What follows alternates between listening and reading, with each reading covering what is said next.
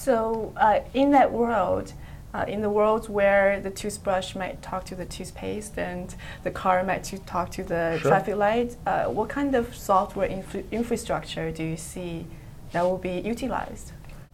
We think there has to be a tremendous emphasis today on uh, one, enabling entrepreneurs to first develop their products and solutions, and that has to be supported by the right kind of uh, APIs and technologies and chipsets and solutions that actually solve the hardest challenge today IoT entrepreneurs have is solving this first phase of interconnecting a physical device with software. So solving the firmware integrations and the logic layer integrations is the hardest challenge today that most of these companies face.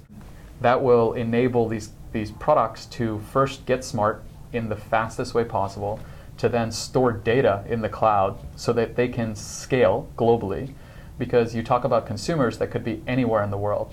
And these companies want to start tracking those consumers, whether they're in China or North America or in Europe or in Australia. So, to answer in a simple way, data centers have to you know, continue to support the growing needs of new types of devices. The right cloud architectures and infrastructures have to come into place. The right type of enablement logic layer solutions have to come into place. And a lot of people are working on this. So this is not uh, very far off. Um, the challenge is everyone today is working on it independently. So it's going to be interesting to see how it all consolidates in the near future.